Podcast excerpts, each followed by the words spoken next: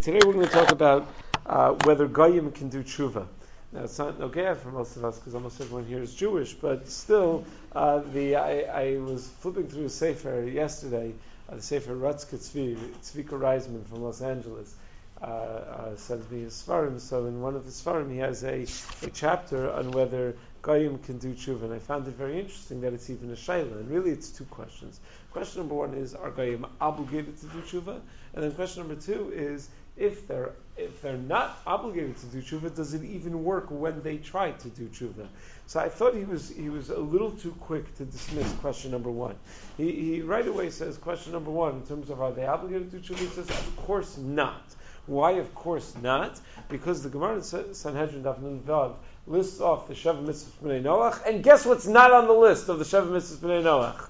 Tshuva. So it must be that Goyim don't do tshuva, lest you say ton of a Ashir that maybe there are certain things left off the list. No, Tosfos and Maseches Yevamos Taf Memches derives that a Ger Toshav does not have to keep Shabbos from the fact that Shabbos is not on the list of the Shev Mitzvahs B'nai Noach. Oh, so you see that if it's not on the list of Shev Mitzvahs Noach, that automatically means the guy is not obligated to do it. So that, that was his conclusion in terms of question number one, are they obligated to do it? I just wasn't sure that you can conclude that so quickly. Meaning there are things that aren't on the list that a guy might still be obligated to do. For example, Rav Moshe has a famous tshuva where he was asked about school prayer of a Jewish child is in a public school and they're praying and they're whatever they have at the beginning of each day. They they probably don't do this anymore, but they had the beginning of each day where they would pledge allegiance and they would do certain basic things. You know, one nation under God, and maybe offer some sort of generic prayer, not to uh, identify God by any religion, but just you know God in general.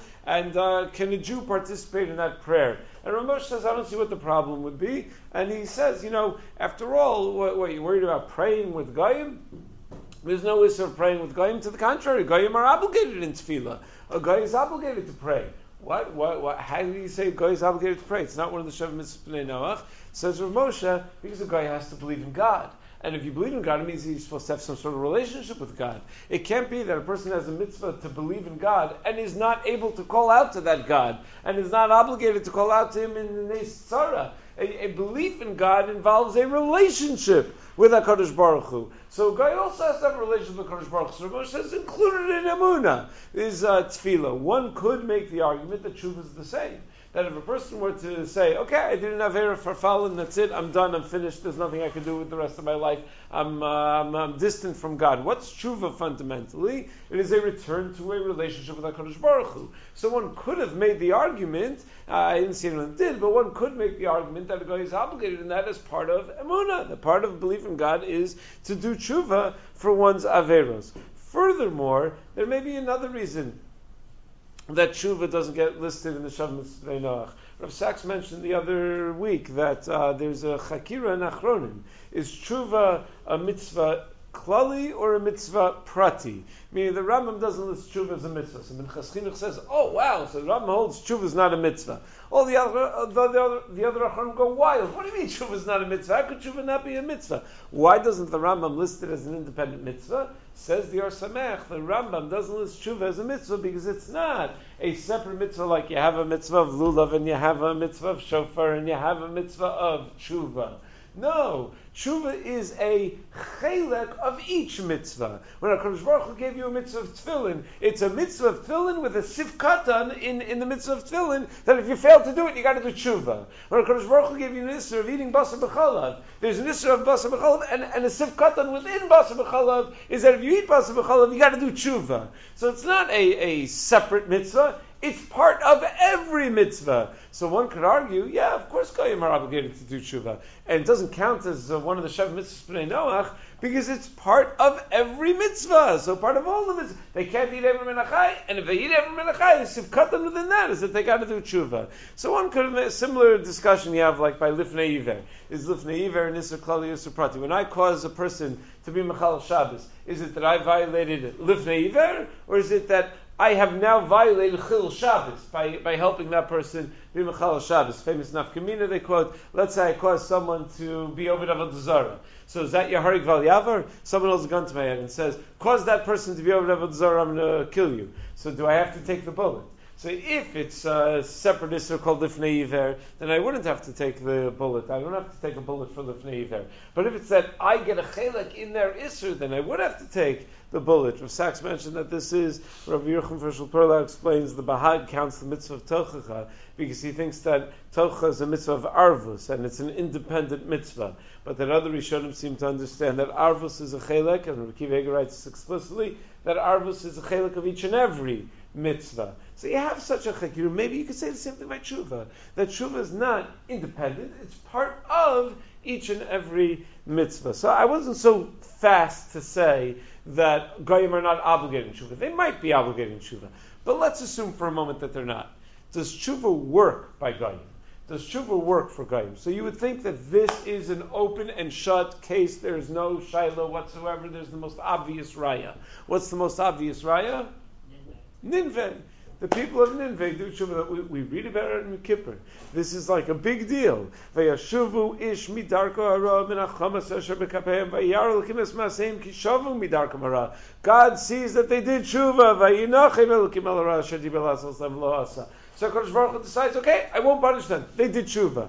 Wow! So you see very clearly. Not only that, the Mishnah in Tiny Stuff Tezvav tells us that on, on a fast day they would offer divrei kivushim that on a fast day, they would tell people, you know, you have to remember why you're fasting. And sometimes people get in their head that the ikr of the fast is just not eating, that that's the whole point of the fast. That is not the whole point of a fast. You know, uh, doctors who are uh, residents or whatever will try to trade a shift with someone so that they're working all through the night last night, so that today they could sleep all day, right through the fast, and fantastic, they wake up and they can eat and everything's great. That's not what a fast is about. So they would say, you know what a fast is about? So the, the, the, the Mishnah records what they would say. It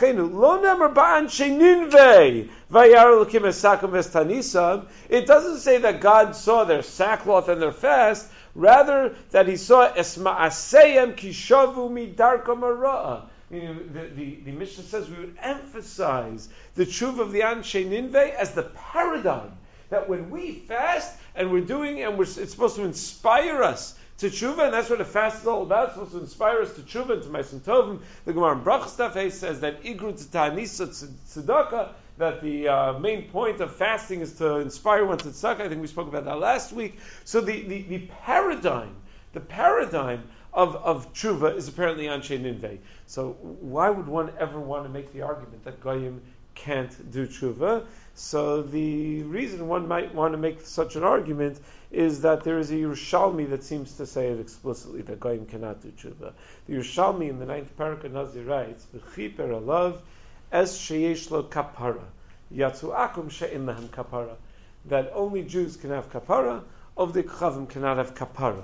And there's a Medrash Tanchuman Parshas Azinu that seems to say this way as well. Yisa Hashem panav elecha, ksiv asher lo yisa panim. Asa tshuva yisa Hashem panav. That if we do tshuva, Hashem is no se panim. He uh, he, he, he uh, pays attention to us and gives us uh, uh brings us back. Yochel lakol. You might think that's for everybody. Talmud Lomar yisa Hashem panav elecha elecha v'lo ha'olam only when we do tshuva, as Hashem nosei panav elecha, but not lu'umas ha'olam. And this is the shita of the Mabit and the Rama MiPano, that on some level, Goyim are limited in their ability to uh, to do tshuva. I, what do you do about Anshe Ninveh? The fact that Anshe Ninveh is uh, are held up as the paradigms of uh, tshuva. Minchas Chinuch Mitzvah Dalid, you know, very very quickly summarizes. He says, you know, tshuva is knowing for all bnei Yisrael except for Cher Shot V'Katan. Ve'im tshuva nagis b'bnei Noach reisi b'sifrei drushim she'erichu bazeh. Minchas Chinuch says, you know, I've seen the drush svarim that talk about whether it applies to bnei Noach. And there are some that say that it doesn't work, and they come up with all sorts of terutzim for the tshuva of ninvei ve'in kan makomo. The impression you get from Minchas Chinuch is that he doesn't really buy it, but he doesn't really want to discuss it. That uh, you know, he sounds like he's saying, yeah, they come up with all sorts of dachuk terutzim as to why it is that the Anshe Ninveh were able to do tshuva if Goyim can't do tshuva. But Pashup Pshat is that the Anshe Ninveh were able to do tshuva, and all goyim are able to do tshuva. So Tzvika Ryzman in his Sefer in Ratz Tzvik quotes a Bnei Yissaschar, where the Bnei Yissaschar quotes four reasons why maybe goyim shouldn't be able to do tshuva. Uh, the, he, he, associates tshuva with a melech being mochel and his covered, with HaKadosh Baruch Hu being mochel and his covered. That's why tshuva works. So the halach is a melech shemachal kavodo ein kavodo machal normally. But Menei Sasra suggests we're the ones that were Mamlech HaKadosh Baruch Hu in the first place. So maybe he could be Mochel and is covered Klape us, but he can't be, he's not going to be Mochel and is covered Klape those who are not Mamlech HaKadosh Baruch Hu. Or it could be that the entire Bria Sa'olam was predicated on our Kabbalah Satorah, so therefore when we're Mekabal the Torah, we become Shutvim in the Malchus Shemayim on some level. Sounds a little bit difficult to say something like that, but Meir Saskar suggests something like that as well. Or maybe Bnei Yisrael suggests simply that we have so many mitzvahs. Klal Yisrael is responsible for so much that it's almost like an onus if we sin. Of course, we're going to sin in something. You know, it's not just a basic seven of keeping society functioning with some sense of morality. We have so many details. So maybe it's considered like an onus, or maybe Hakadosh Baruch Hu Klape Klal Yisrael is not a melech at all. He's an av, and an av shemachlal kavodo kvodo machel, because ritzonu shaladam zeu kvodo. Father can be machel on his kavod. What do we do about the anshe ninve if you're going to assume that Goyim can't do tshuva? So you have to say is that, of course, Goyim can do tshuva, but it's not the same. Meaning that tshuva doesn't accomplish the same thing that a tshuva of Yisrael will accomplish. And this is what the Mabit writes. The Mabit writes that like the guy can do tshuva, but a partial tshuva. Uh, you know, it's not like a, another mitzvah. There is no partial mitzvahs. You can't do part of the mitzvah of tefillin. You either do the mitzvah of tefillin or you don't have it. You have three parshios, so that's uh, you don't have the mitzvah of tefillin, right? But by tshuva, there's such a thing as like a partial tshuva. And guy you could do a partial tshuva. And maybe that's why it's held up even as the paradigm.